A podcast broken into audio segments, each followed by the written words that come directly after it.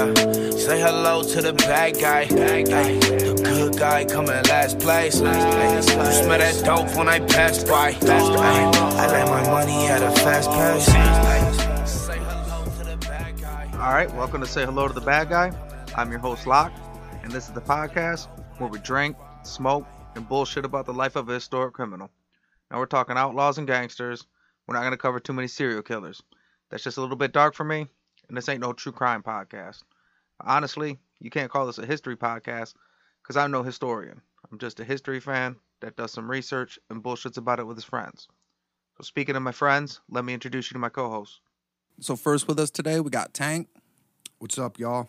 and also with us today we got Tone. What up, though? All right, welcome to the show, guys. Thanks, man. Thank you. It's been a it's been a while.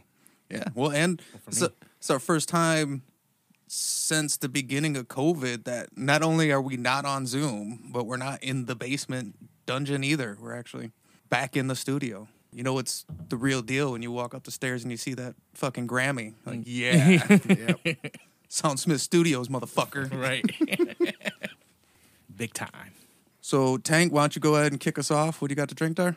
uh, we got Petoskey Brewing, Horny Monk. Uh, I'm not sure if we had it on the show yet. If we did, then it's the second time, maybe.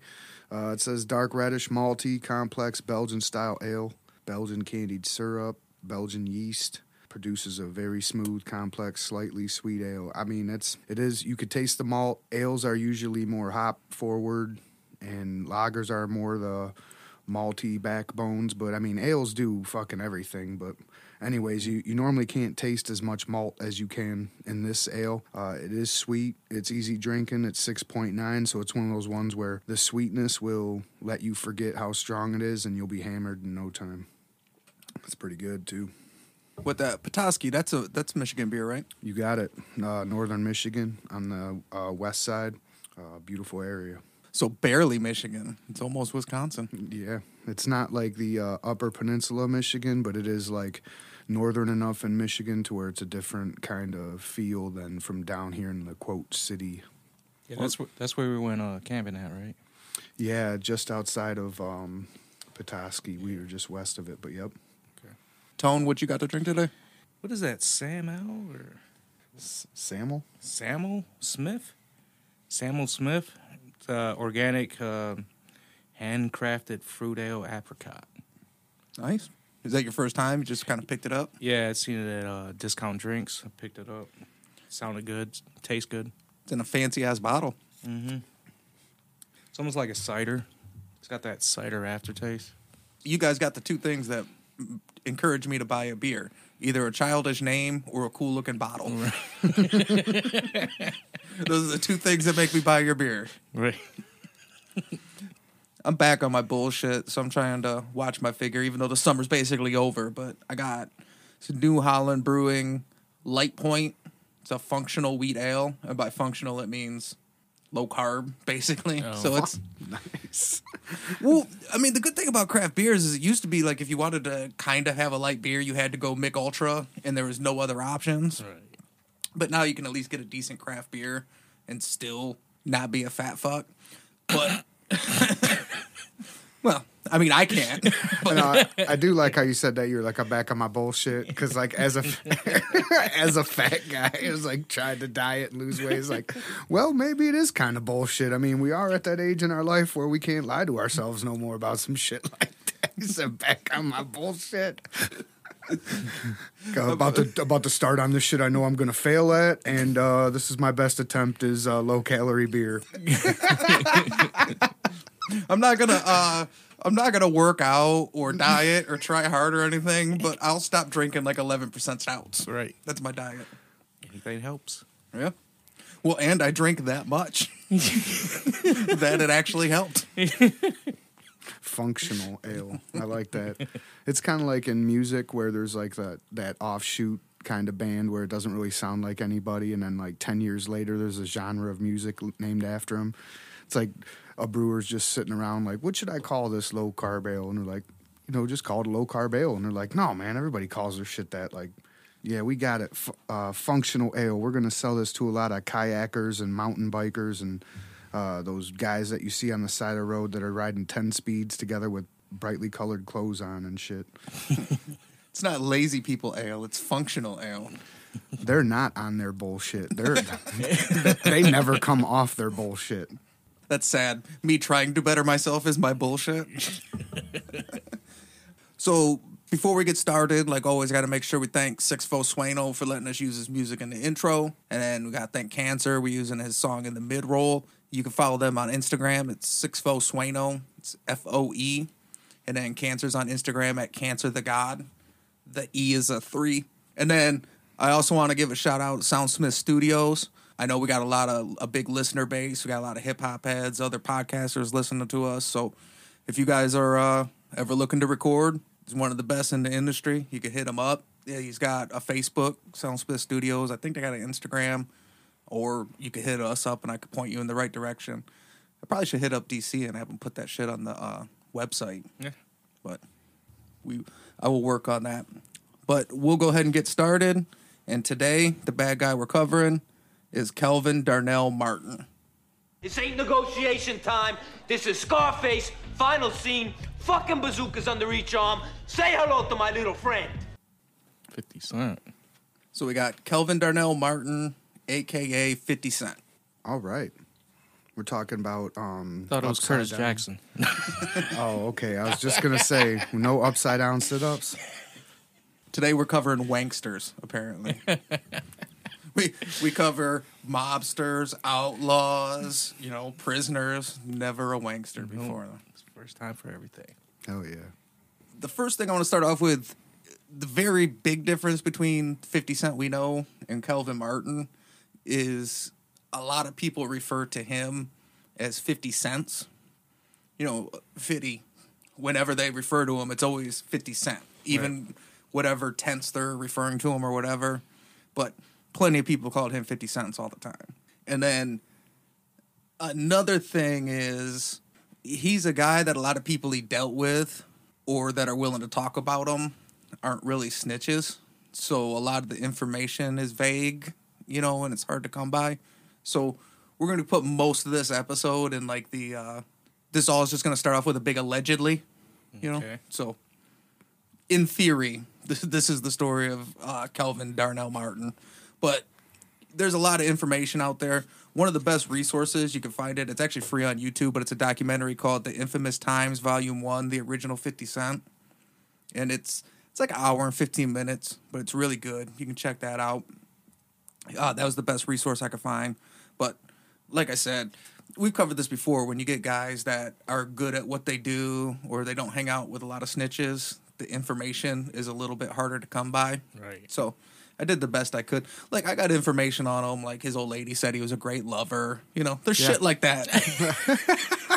the, the important stuff. Right. But as far as you know, detailed criminal exploits, those are a little bit more legend has it. But whatever. When I ran into him, I'm like, eh, we're covering this story one way or the other. So It's- All right. look, we covered a fucking pirate from the 1700s. I mean, what's more legend has it than that? Yeah. Right.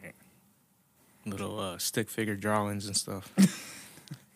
We we at least have real pictures for this situation. So Gollum won't be in them. so Kelvin Martin was born in New York, July 24th, 1964. Uh, so when his mom and his dad, I don't know if they split up right after he was born, but at the age of eight, his mom pinned a note to his jacket and put him on a bus for a two hour ride to live with his elderly paternal grandmother in the Bronx. You could still do stuff like that back in '72. Pin a note to your kid's jacket and send him on a on a long trip. Look, there's no way this could go wrong. He's got a note on his Yeah. jacket. Where is he going? Why is he alone? Read the note, man. What the fuck? At least they- she didn't just leave him in like the grocery store or some shit. you know? That- that is true. hey, go get yourself a Kit Kat. Mommy will be right back. What I think is crazy too, she didn't even send them to her mom. She sent them to the dad's mom. Yeah, Like, you know what? I'm done with this. Here you go. it's your turn. The note said, I've "Don't done my call me." Good luck. so he goes and stays with his elderly grandma in the Bronx. There he was raised and attended school in a predominantly Puerto Rican neighborhood where he learned how to speak Spanish. He played basketball, he was an avid reader, and he was referred to by the neighborhood kids by the name Little Shaft. But later on in his life, he ended up moving to the Ingersoll projects in the Fort Greene neighborhood of Brooklyn, and that's where he lived most of his life. So in the Bronx, he actually had a pretty happy upbringing. You know, it was a rough neighborhood. Because, you know, he grew up with a bunch of Puerto Rican kids. Everybody liked him. They called him Shaft. You know, he was playing basketball. And then he moved to the Ingersoll projects, and everything kind of went a little bit downhill from there. By then, his grandma was kind of way too old to raise him. So his primary disciplinarian was his aunt, who was still a child also. Ah, So she would try and keep him in line, but she was Want to do her own thing. Right, she was a kid. Right. So he, you know, he was probably he's like ten, she's like fourteen. Right. You know, Why He's little- following me around? he's little Shaft. She's not. Ain't holding little Shaft back. and you know, with having a grandma too old to raise him, it wasn't it wasn't long before he basically was just r- running wild and running the streets. So, as a teenager at the beginning of a growing drug epidemic in New York City, 50 Cent decided against going into the drug trade. And instead, he opted to instead make his money as a stick up kid. So he's like, you know, this whole crack thing is for suckers. Saturated market. Let me go rob some motherfuckers. The other big New York trade. Right. Let me find the guys who are selling and Right. using and fucking stick Take their their asses shit. up. Skip the middleman. The New York drug epidemic was bad. I mean, it really hit it hard. Anybody that's been to Times Square lately has a a misconception of what New York is like. But early '80s New York is it was rough. So he decides stick up kid. That's what I'm going to do for a living. He was very small. He's described as 5'2", 120 pounds. I've seen different sources, but none of them ever referred to him as any taller than 5'5". So even at his biggest, he is still a little fellow. So he's like um, teen, um, eight over eighteen at this point, or No, he'd be a young teenager. oh, so he's a young teenager. Yeah, so by the time he's like 13, he's full blown in the streets, Wow. you know, thugging and shit. And he was always known to carry his signature weapons, which was two long barrel revolvers, a 357 and a 45 Magnum. Nice. Oh damn, long barrel. You ain't kidding. That's like damn near Joker f- in the first Batman long and shit. Jack Nicholson Joker. And uh, that became like his signature weapon, and he really stood out because he was a tiny little dude and he carried the two biggest guns that he, he could. And Right. as a fan of both 357 and long barrel revolvers, let me tell you, that's not a guns akimbo type of weapon. You know, those are that's a grab it with two hand type of gun. But And I mean, I'm not like a gun professional, but I know a 357 and a 45 are bigger pistols. You know what I mean? So when you said that, I figured that was counterintuitive to the stick up kid, you know, method. You know what I mean? Like you figure you'd want something smaller that you could conceal easier. Uh, but hey, I'm not gonna argue with him. I mean, I ain't arguing no 45 and 357. That's that big. That's for fucking Right. You, sure. I mean, I I can't imagine he even had a even shoot him a lot. You know what I'm saying? Like you just pull both those motherfuckers out. They're gonna run or cough stop up doing whatever they right, got. cough it up. Well, you said conceal, so he was actually known for not even concealing them. He would just walk around with them out. Like so, even when he wasn't, they weren't in his hand. Hmm. He would just Oh. have them out showing. Yeah, that's right. I forgot this was pre Giuliani New York, so maybe you get away with that shit. Then I just figured fucking, fucking rolling around New York City like he's fucking a Sundance kid and shit with his giant pistols. Well, Andy's in Brooklyn. No one gives a shit. Like the cops ain't five coming of over them there. and shit. Woo woo! He's coming down the street. There's fucking like trash tumbleweeds instead of crack instead of fucking tumbleweeds. There's like fuckers are passed out on the corner instead of fucking you know the the stereotypical dude with the big hat on like sleeping in the corner. It's just motherfuckers all strung out from crack and Right. shit. So there's three different theories to why he was known as 50 Cent. Nobody knows exactly for sure. But the first theory is because he would rob you no matter how little you had in your pocket. So it didn't matter what you had, he wanted it. So he'd rob you even if it was just for 50 cents. Damn. Uh, the second reason is some people think that one time he showed up at a dice game with 50 cents and left with $500. And then the nickname just stuck with him from there. And then another reason, which is probably the real reason, is just because of his small stature. He just he's a little guy, so they just Right. call him Fifty Cent. Right. Even though he's from the Ingersoll projects, he was a guy that was known for not giving a fuck. Like he wasn't scared of anybody. He didn't take no shit from anybody. And he would spend a lot of time in the Albany projects where his girlfriend lived.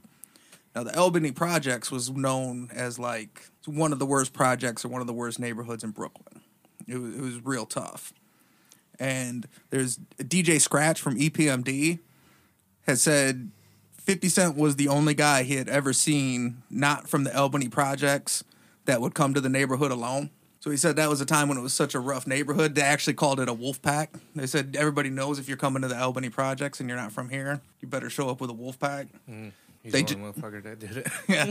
and this little motherfucker would just come strolling up in there by himself. And it's kind of like one of those wedding crasher things. You act like you belong. You just stroll up in there like that. And all of a sudden everybody's like, well, fuck, I don't know, man. I ain't saying nothing. shit to him.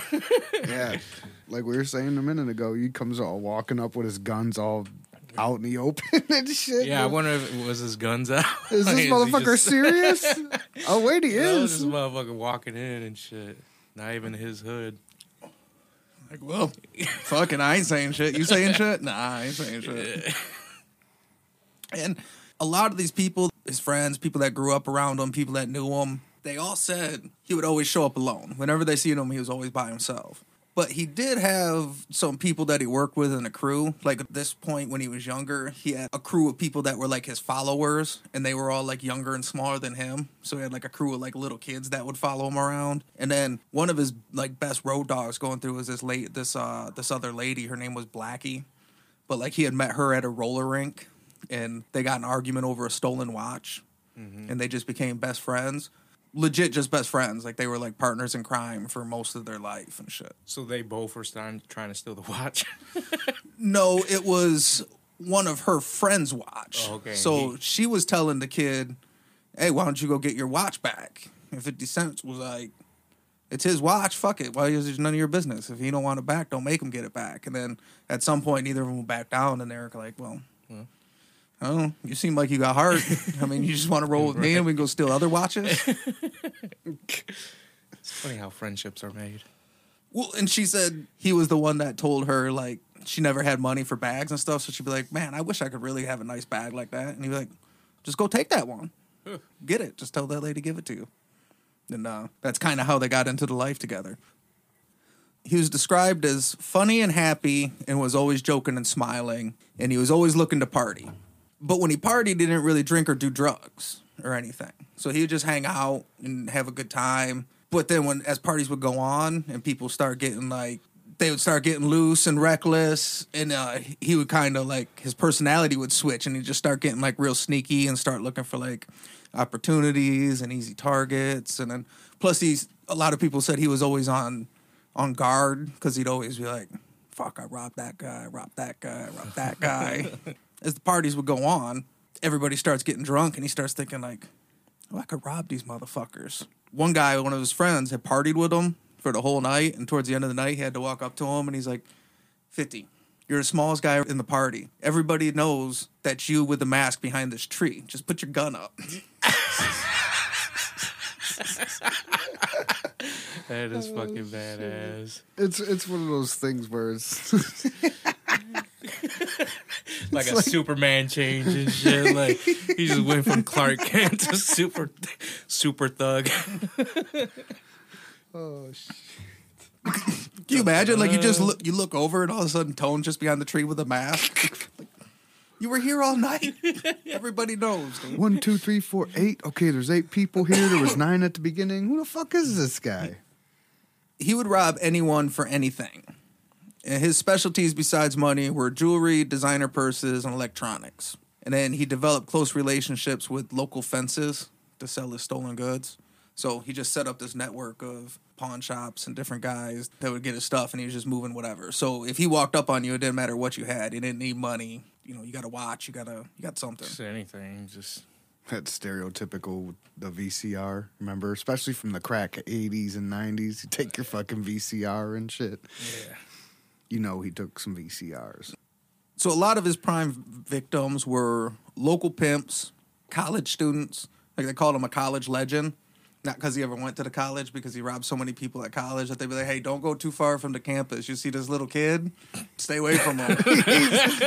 he was like a legend to him. He's like the fucking like local demon or some shit. He, he's waiting for you behind a tree with a mask on. Don't go too far from campus. He'd rob club goers in the Latin Quarter or people who go to like the big clubs, Harlem World and Roxy, which were like big nightclubs in Manhattan. He would like go there and rob people after as they left the club and stuff. Drunk and shit. Yeah, and, he, and he'd make a haul, just getting random drunk people in the '80s. You know, it ain't debit cards and credit cards and shit. These Yeah. guys are rolling with cash, and oh. Cocaine. Hell yeah, and that's a you know Got their man. chains that's on. that's easy target. You got the the kids who can go to university are the kids who got the cash. So that's easy target, man. There's a story from a guy that said that 50 Cent at one point stuck up all the liquor stores on Myrtle Avenue in daylight on foot, one after another. Damn. And we wondered why earlier in the show we he say never drank or did drugs or smoked or whatever because one day he was planning on walking into every liquor store one after another. And how can you do that if you go buy liquor and shit? They'll notice you. I mean, he's not a ba- he's not a good disguise artist. His boys already told him like, "Look, man, stop hiding behind trees. You ain't good at that." So he just that was his plan all along. Fucking a genius, man. They're gonna take every fucking liquor store. Why? Because I never been in. 'em. I never bought a forty. I never fucking bought a deuce. None of that shit. Like that demon that the college kids talk about. Robbed us all. Damn. Another one of his big licks, he went to the Rick James concert at Giant Stadium in the New Jersey Meadowlands. Uh, he went there with another guy so they could just go through the crowd robbing people. So they're all just cooped up in there and everybody was tight and then couldn't get to the cops and you couldn't scream for help or you couldn't do anything and you just they just went through the concert robbing the crowd. So like, I, I was thinking pickpocketing. He he actually Yeah. just still robbing these motherfuckers. Probably that. Probably a little both maybe. Yeah. Little slippery ass slinking in the crowd and fucking grabbing people's shit when they're not looking. So he eventually gets gets caught. In 1983, he was sent to Rikers Island. He was sent to C74 Adolescent Detention Center, which it's notoriously referred to as a gladiator school. You could do some research on it because we could do like a whole episode on the C74 and Rikers, but it's like one of the craziest uh, like cell blocks in prison, and it's like 16 to 19 year olds or something. Oh, so he's still young at this point. it was like that was the spot people were afraid to go to. Like when people were coming out, they were coming back to the neighborhoods like with giant scars on their face. They used to have like razor wars and stuff. So people were coming home like, dude, Rikers, C seven four, don't watch your shit, you know. And uh, he goes there, and it's it's a great, it's bad prison. You know what I mean? It's like San Quentin in the seventies or whatever. It's you know, it's bad. There, he comes into contact with a cell block leader who is named Jimmy Henchman and uh, Jimmy Henchman was like a boss of like like the Jamaicans and the West Indies guys, and Fifty Cent was running with like more like the Brooklyn guys and stuff. And Fifty first caused attention. First time he ever really heard of him was he found out Fifty was asking other people. Jimmy Henchman used to wear jewelry, and he used to always be like, "Hey, what's up with this guy? That you know he can just wear jewelry around here? Like, we let that fly." and they kind of taught him. They're like, "Well, no, around here you can wear jewelry if you're the guy because that's a sign that uh, nobody's gonna fuck with you and take it." Jimmy described him as a strategic thinker. He was known to handle his business, and he put his work in on the street. So he kind of uh, ends up being cool with this guy Jimmy Henchman because Jimmy Henchman thought like this motherfucker thinks he can rob me. Who's this little motherfucker? I like him. I mean, we've covered about every episode. We'll do it again. So it's Gangster College, right? Yeah. And he's in. He didn't go to state school. You know what I mean? He's at the Harvard of Gangster College, and uh, eventually he ends up getting released, and he relearn, returns to his old line of work. And eventually, once he gets out, Jimmy the henchman was still in prison for a while after he was out. And he said that like he would start hearing the name Fifty Cent, but he started to know that he was doing good because he would see pictures of him, like they would write letters back and forth, and you'd see pictures of him with jewelry on at like the the Albee Square Mall, and uh, you know, like when he'd be in these really rough neighborhoods, he started like taking to wearing jewelry, whatever would go, and he was like, "It's my move, man." Cut, cut from the same cloth we are. So after his release, uh, he goes back on the street and he goes back to the same same thing, becoming an affiliate of a street gang called the Supreme Team. So he starts running with the Supreme team. They kind of school him up. Like they take him under his wing and teach him how to refine his robbing skills. And he has a daughter with his girlfriend. He's actually with the same girlfriend. Her name was Precious Golston. He had been with her since he was real young. And the lady, uh, that other gangster, Blackie, that he ran with when he was younger, like she had a kid. And he was like the kid's uh, godfather. And uh, he had a daughter. He would mostly stay at the Albany Projects with his old lady and his and her parents and shit. And he was like a really good regular dude to his family. And then he'd just go out on the street and rob everybody. Now, when he goes back out, he's got more of a skill set now. And he starts to expand his target base. And he becomes a pioneer for a New York racket that would become huge for decades after. He took to robbing local New York rappers.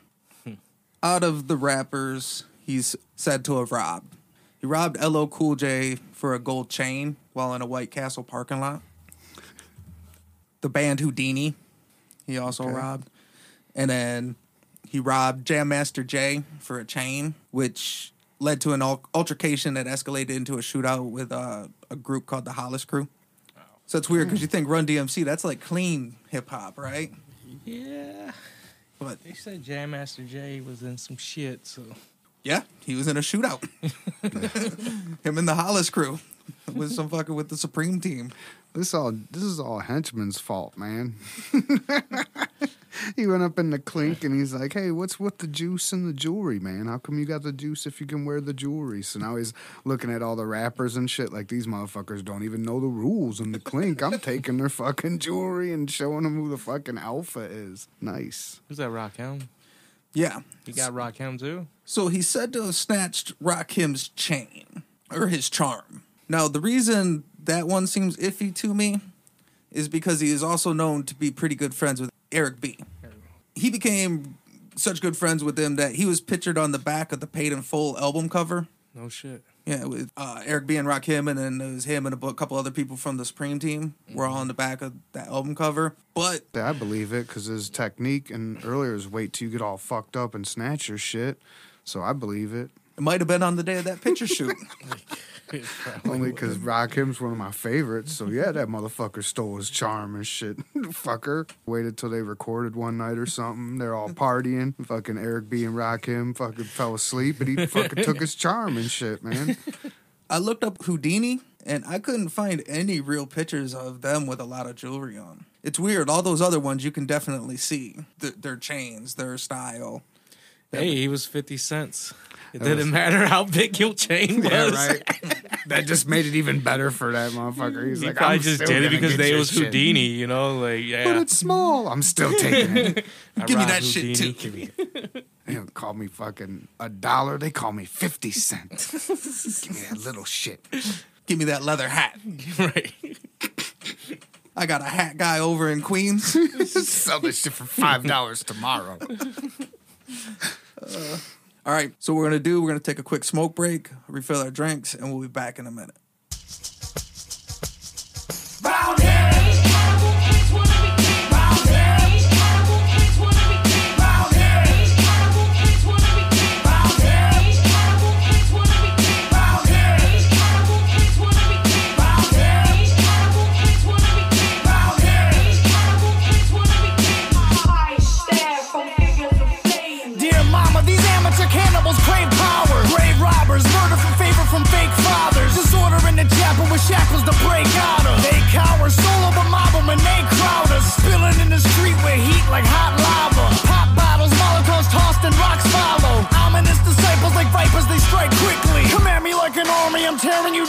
With me. Spit like a baron, rulers are bred like Kaiser. Roll with the goal and get beaten like outsiders. These amateur animals swing in the wrong jungle. Climbing the wrong vines mean these lions will snuff you. Concrete wilderness building our own structures. Writing our own order, appointing our own judges. Overthrowing authority, morally lack conscience. Fighting for survival with rivals with throat punches.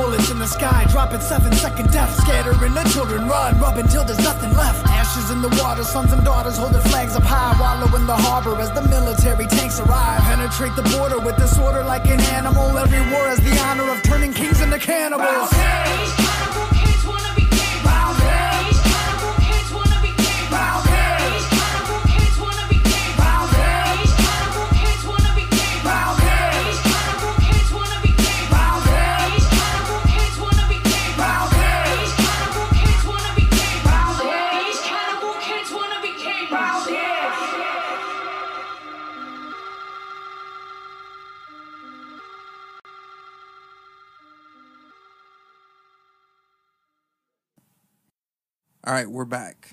Tank, looks like you about to crack open a different beer. Yeah, I got a Boss Tweed. It's uh my go-to. Old Nation Brewing here in uh, this in Michigan for uh, any new listeners. Great brewery and a great brew. Nine point three, and uh, super tasty. You got a new beer tone? Yeah, this is this is fucking good. Uh Aislinn. It's a it says double discount sour ale brewed with uh, raspberries and tangerines. What is it? Two times what?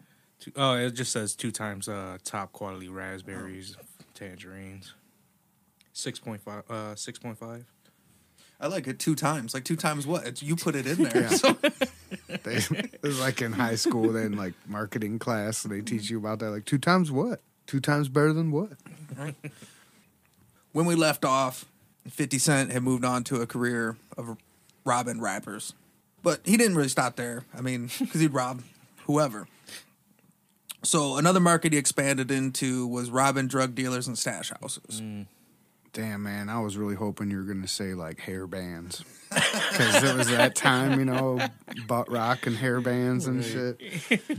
So Poison comes to fucking Hey, man, he Brooklyn, right? knows a guy who can get rid of everything. I mean, cheetah print, fucking male size leotards and shit. Probably some, they got some like furs or some weird shit. That was some expensive hand quality shit, man. They're like, we ain't got nothing on us. Give us, give me your wig. so he starts off robbing drug dealers and stash houses, and there's tons of money in it. He also starts a side scheme though, where he moved into like kidnapping and extortion, but like only extorting criminals. Okay. He does that for a while, but that escalates situations. So he, he becomes he goes from being like a stick up, stick up kid to like a shootout guy, and he's out there like legit Wild West with his revolvers, just shooting it out in the street with drug dealers and gangsters and rappers and Jam Master Jay. you know what I mean? Whoever's got a gun and wants to duke it out, fifty cents ready for you. Sounds like the dude who some rap videos were based off of in the, in the 90s and shit. Yeah, definitely. This earns him like a feared reputation. It's like the Omar's coming of New York. Debo, but super super small version of Debo and shit. Um, but this earns him a lot of exposure, which earns him a lot of enemies. What happens is all the top guys are trying to kill him because he's robbed them or extorted them or something. But then now all the up and coming guys are gunning for him too because they want to try and make a name because he's the feared name out on the street. Mm-hmm. Okay. He's said to have been stabbed twice and shot over the course of his life. He was shot 24 times in nine different incidents. Fucking hell. 24. Maybe they were using a 357 and a 45. Maybe they're using some shitty ammo or something. But goddamn, 24. They I was going to say they don't sound like they were using a 357 or a 45, but Not fuck. him. He was using it on them. I know. Who knows? That could be a skewed number. Even if it was 12, still Yeah, a lot. Whatever. well, look, he's been shot enough times. We skipped over the fact that he's stabbed twice. We didn't even Yep. talk about that. Yep.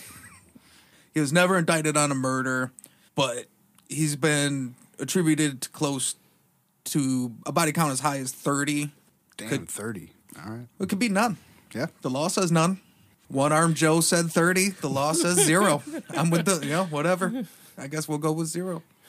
In this country, you're innocent until proven guilty. And snitches get stitches, so we'll never fucking know and shit.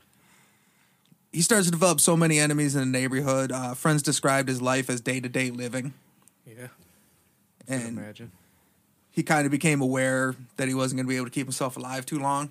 It's like every day is like you wake up. It's like, like guerrilla warfare, shootouts in the street, shit like mm-hmm. that. The constant pressure makes him avoid going to the houses of his friends or loved ones because he's like, well, I'm not trying to bring that to my girl's house or, Right. or here, there. So That's cool. You didn't want to bounce out and head out west or nothing? That's that would have sounded like a good idea. He decides he needs to get out of the area, so he's like, I gotta do something. So with limited options, he figured the one place he'd go where none of his enemies could find him was the U.S. Army.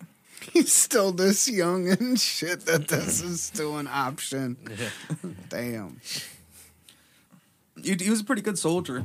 So he made it through basic training. He made it through MOS training. He got like a job in the army. He was uh Oh shit. Yeah he got high ranks in most stuff. So what's the what's the logistics on that? So the, when he went to the clink, and he was in there with henchmen, he didn't get charged with a felony. Or uh, they they were taking well- felons in the service back then. Wow, that's wild. But all right. Well, he I guess they weren't. So after seven months, so he was only in the army for seven months. Oh, all right, all right, all right. But yeah, he made it through the shit. He got the training. He got into the army, and then exactly what you said happened is they're like, "Hey, you, you like you don't just have felonies. You're wanted on a felony warrant in New York like right now." But I'm a good soldier. Uh, you need me to fucking go steal some information from a, a adversary? I'll, I can do that. I'll get him drunk. I'll wait till he passes out. And I'll fucking steal the files, man. Come on. I should be in the CI fucking A. right. They could have actually did something with him, you know, because this motherfucker's been trained in fucking Rikers, the streets, feared him. Yeah, triple triple X, got- triple X style and shit. N- Now he got military training. I jumped the gun on him and I forgot that this isn't fucking 2021 where it's all electronic. You know what I mean? And they would have found that out off Jump Street or maybe day three or something. He made it seven months in before it, you know, made its way into the. I'm just surprised he didn't like. Uh, well, I guess I don't know. I mean, he's young, but he's fucking been a playing a grown up role for quite some time now. I mean, you would have think he got a a different identity or something. It would have been smarter. I don't know. I guess he thought. He just wanted to fuck up because people were breathing down his neck, and he's like, "Well, there's, I can do the army thing." Right? Yeah. I guess that would have took a little bit more time. He was found on a felony uh, robbery warrant. Due to his good service, he received an honorable discharge, but was sent back to New York to face the charges. Good old boy got an honorable. 50 Cent. Kelvin 50 Cent Martin with that honorable discharge Yep. from the Army. Damn. So they sent him back to New York and with new other options and uh, his new military skill set. he, he went back to the streets. and uh, He's ready to fucking roll now. Dude, I'm back, bitches. And could you imagine that time for him too? He's been in prison. He was a stick up kid. He was just robbing random motherfuckers. Like he had the juice. And then he went into the service. And I mean, you know, I'm thinking full metal jacket style service, like from the eighties where they didn't have no fucking OSHA regulations and there was no goddamn internet fucking outrage and shit and they were yelling at him in his face and there wasn't shit he could do about it. So now he's probably like he's like mega criminal now and shit. He's ready to fucking roll. I've I've, I've been on both sides of it. One man army. Shit. so a lot of people said that once he came back, he is even more violent and wild than ever. Like in his violence escalation, one time he went up to him and a friend went up to an apartment with someone he had a beef with. He knocked on the door, and then when he could see that they came to the door, he just opened fire through the peephole.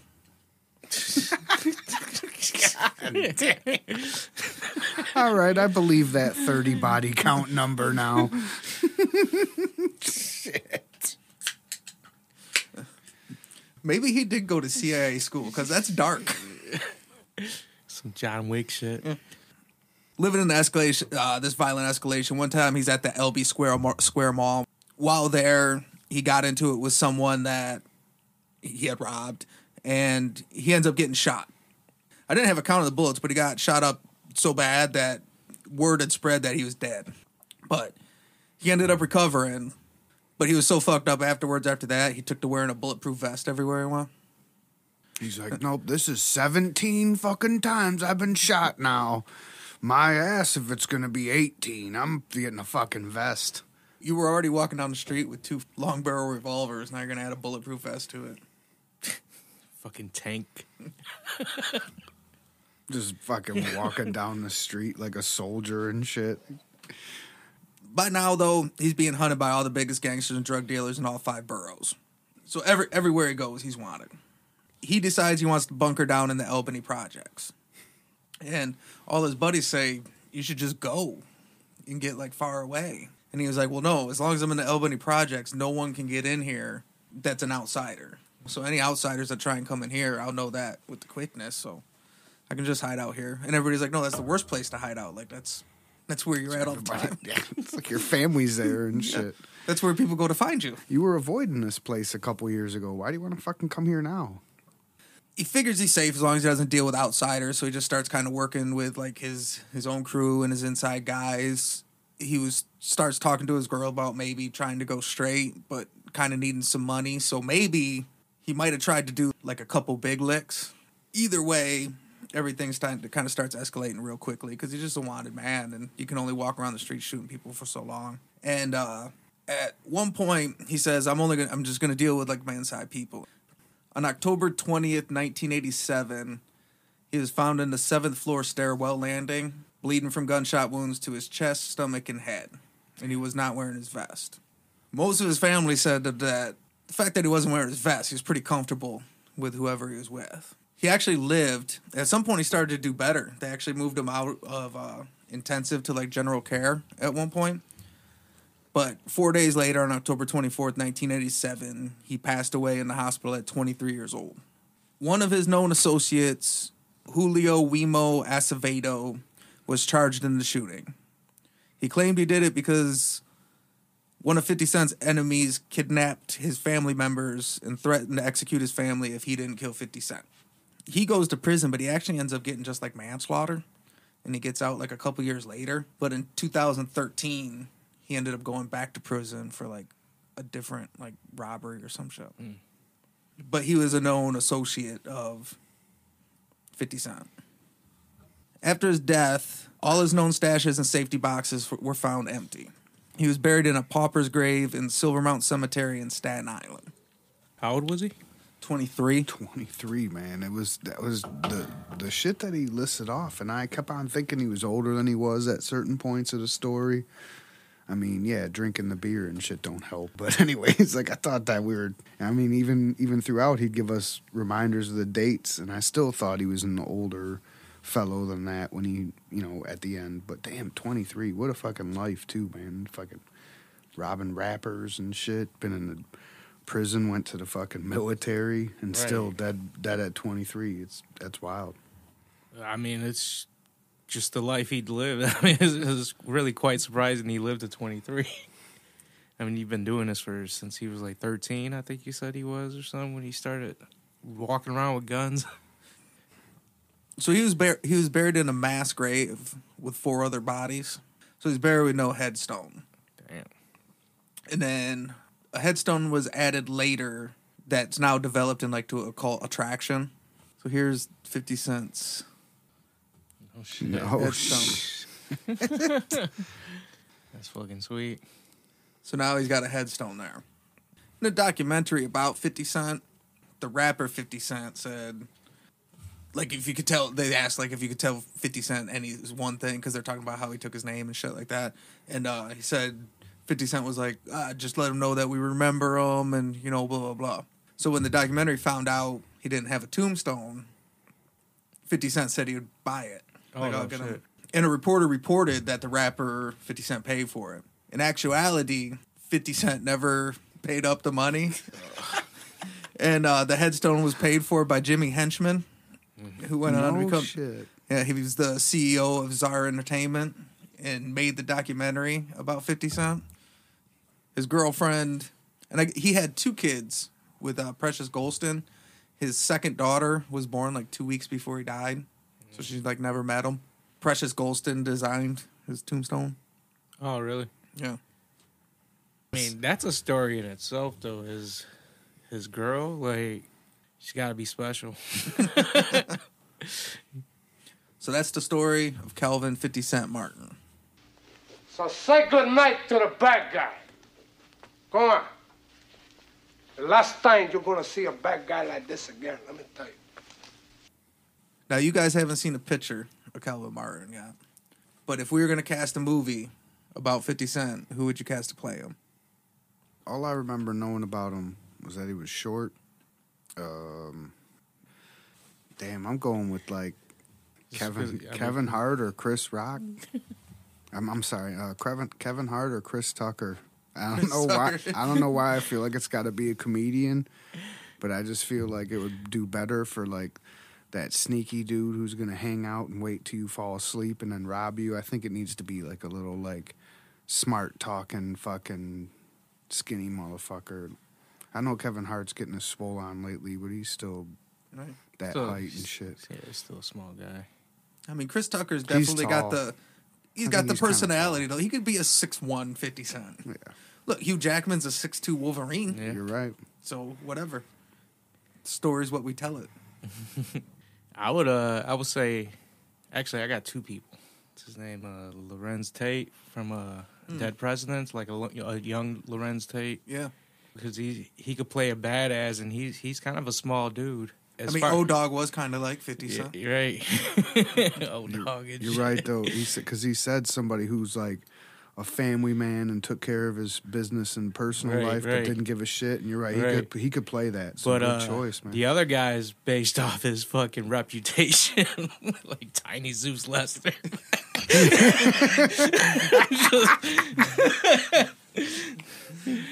That's so funny that you both picked you're the smallest actor, you know, and the biggest fucking actor, you know. Well, I had a little guy. I didn't have a big guy, so I thought like you know uh, Leslie Odom Jr. Uh, who's that? He's the guy. He, he's I guess the biggest thing he was in was uh he was Aaron Burr in the Hamilton. He's like a singer. Okay, Here's pictures of uh, Kelvin Martin, like Nas.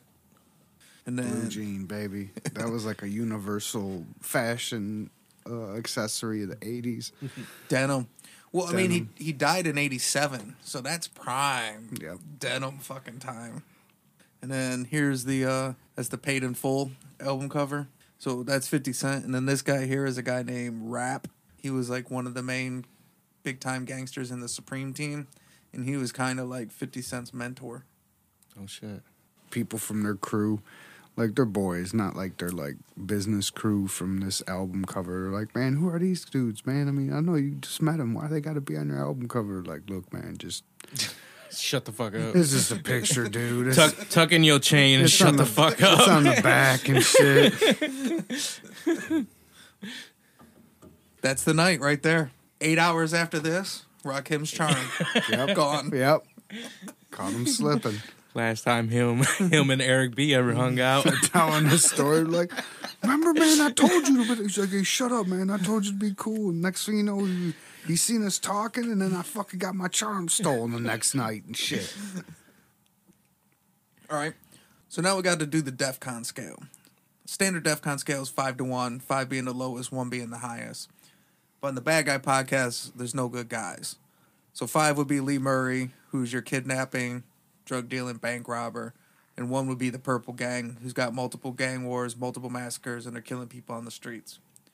So on a scale of Lee Murray to the Purple Gang, where would you rate Kelvin 50 Cent Martin? Get a one for me, man. I mean, you don't rob LL after Mama said knock you out, and then go for his chain. you a fucking bad motherfucker. That was Buff LL too. right. Panther LL. What do you think, Tank? Damn, man. I mean, I don't. I was, I'm not going one. I'm sorry. I mean, I was thinking more like a three, but after he said that, I feel like I should go one. I mean, the only thing we know, I know he, sh- I know he shot the guy through the peephole. I know he was just robbing people and shit. I mean, I know that's for some reason I always go back to the bloody violence when I do my DEF CON ratings and like how many people did he kill? And I don't know. I mean, we we heard thirty, so Allegedly. I want to say three, but Allegedly.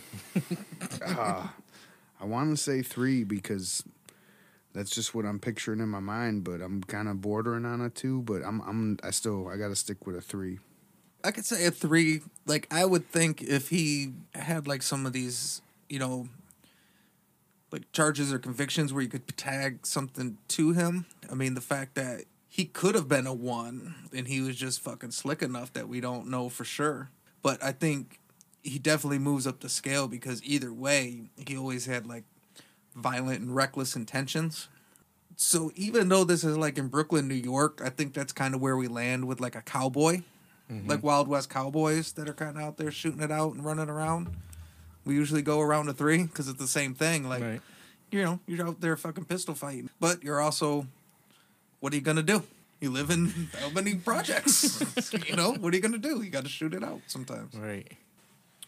All right, so we'll call that uh, majority DEFCON three. Zach, this is Crystal Palace. Sync NORAD has declared DEFCON 3. Scramble all alert aircraft. I repeat, scramble all alert aircraft. Before we go, you guys got anything? Yeah, I like the story a lot. I'd uh, never heard of um the actual Fifty Cent. Yeah, I never knew. I thought that was like an original. You know, I know nothing's not. I don't. I know nothing's original anymore. But I thought that was like a. For some reason, he had his own backstory for why they called him Fifty Cent. But either way, uh, yeah, man, good choice. The '90s hip hop ties in. The '80s hip hop ties in. That's pretty cool. I mean, that's something that I'm definitely interested in Yeah. in general. Yeah, So for sure. yeah, man, this is a this was a good one. Nice story. another thing I wanted to say is uh you had mentioned on the podcast one time in the I've never seen the show Power, Right. but you did. And that's a 50 cent show. Like he produces it and stuff too, right? Right.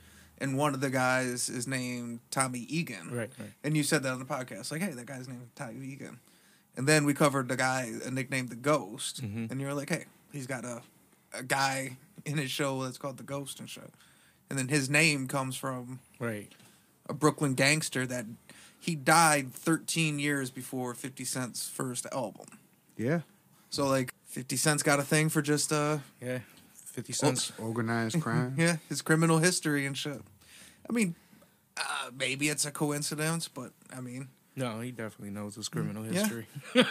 well then he does because those are deep cuts and shit. Mhm. And you should pay for that headstone. Yeah, he should have Life water, man. for sure. Right. Because this would have been around that time. Like, when did that documentary come out? I don't know. I probably See- should know. Probably early two thousands or something, Yeah. right? Yeah, seems Yeah, right. he would have had that around then. Yeah.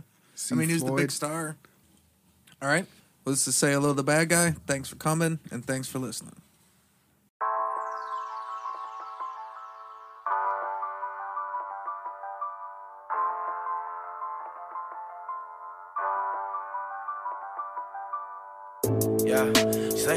To the bad guy. Ay, the good guy coming last place. Ay, you smell that dope when I pass by. Ay, I let my money at a fast pace. Ay, say hello to the bad guy. Ay, the good guy coming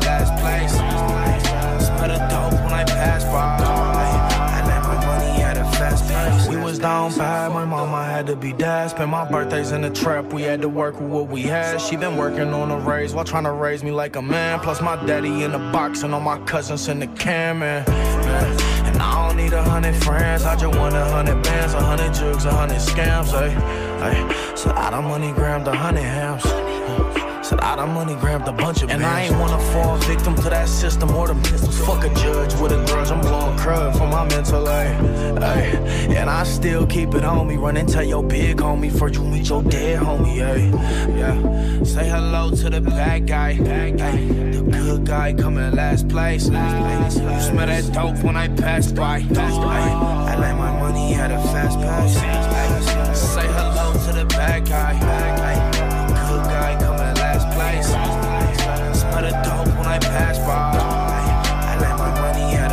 I just did the dash in the fast lane. Let my money at a fast pace. Look like a drag race. Cut your re up in my ashtray. I'm in my bag. Hey, good girl, bad face, slim waist, and her ass fake. Ay, and she in love with the bad guy. Ay, but bad bitches never act right. Ay, she act up until that back fly. Did a turn around in one night.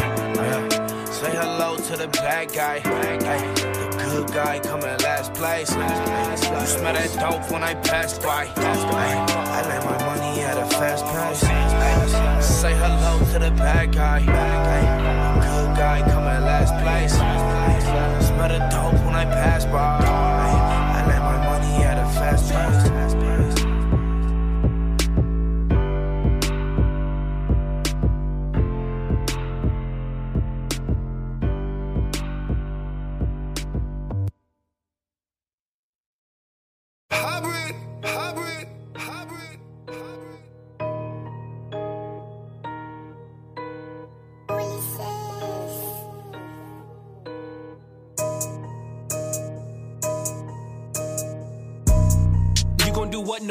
Stop it. All them guns you told you never pop it. Heavy hustle when you need it, I got it. Heavy drip when I want it, I cop it. In the club, she rubbing on my pockets. Only trick I know is making a profit. All money in, only making deposits. Smoking on jet fuel, I'm nitro to rocket. You gon' do what? No, you not. Stop it. All them guns you told you never pop it. Heavy hustle when you need it, I got it. Heavy drip when I want it, I cop it. In the club, she rubbing on my pockets. Only trick I know is making a profit. All money in, only making deposits. Smoking on jet fuel, I'm nitro to rocket. You niggas be faking and fronting and playing games. Address me as Nitro, know that I'm active. I rep pop bread, don't forget the name. You niggas is jealous, you niggas is envious. Hating ass niggas want me to lose. How can you not feel me? I'm chasing a milli, I'm getting the bag, and I'm spreading the loot. From a Honda Civic to a Bentley Coupe, from a dented top to a chopped roof. You niggas be broke, how the fuck we got problems? And how can we beef when we got nothing in common? Say you got killers, well fucking go call them. Smoking on jet fuel and freighting no call. First nigga from the west doing drill shit. Nitro next to blow, I got a kill switch. Can't find you, then we hit who you deal with. Where the bum be, that's some trill shit. Always on go, I'm the fucking goat. Got a hundred flows, nigga, no joke. All the OGs showed me the ropes, and I give back, I get a hood hope. If I op want smoke, then I tell the nigga run up. I'ma go get, I grind to the sun up. Nitro got next, I'm the best on the come You gon' do what? No, you not. Stop it. All them guns you told you never pop it. A heavy hustle when you need it, I got it. Heavy drip when I want it, I cop it. In the club, she rubbing on my pockets. Only trick I know is making a profit. All money in, only making deposits. Smoking on jet fuel, I'm nitro to rocket. You gon' do what? No, you not. Stop it. All them guns you told you never pop it. Heavy hustle when you need it, I got it. Heavy drip when I want it, I cop it. In the club, she rubbing on my pockets. Only trick I know is making a profit. All money in, only making deposits. Smoking on jet fuel, I'm nitro to rocket. Since a young nigga, we been getting jiggy. We gon' mob out, pop out, we're slitty. I'm the king of my coast, fuck king of the city. Niggas been plotting, heard they trying to get me. And niggas been flocking, they think that we empty. Full automatics, we don't do no semis. You come through this door, you gon' get the whole 50. Swear to God, I'm the hottest nigga from the west. I need a meal off the deal, nigga, nothing less. Where I'm from, you had to fight to get your respect. You follow protocol, you tell them you accept. My hands been famous, nigga, quiet as kept. And all that loud shit get you a cave chest. They shooting heads, so I rock a vest. I heard karma, bitch, that got no regrets. Say what I want because this is how I feel like. Niggas gon' judge you, salute them, they still might. Niggas freestyle, I know, but I still write. Nitro active, nigga, I push my own line. This rocket talk, you better know that it's go time. Taking a coast over, nigga, with no cosign. The homies blood, but the king crib. I'm from the west side, but got the east lit. I'm the definition of this hybrid shit. You gon' do what? No, you not. Stop it. All them guns you told you never pop it. Heavy hustle when you need it, I got it. Heavy drip when I want it, I cop it. In the club, she rubbing on my pockets. Only trick I know is making a profit. All money in, only making deposits. Smoking on jet fuel, I'm nitro the rocket. You gon' do what? No, you not. Stop it. All them guns you told you never pop it. Heavy hustle when you need it, I got it. Heavy drip when I want it, I cop it. In the club, she rubbing on my pockets. Only trick I know is making a profit. All money in, only making deposits. Smoking on jet fuel, I'm nitro to rocket.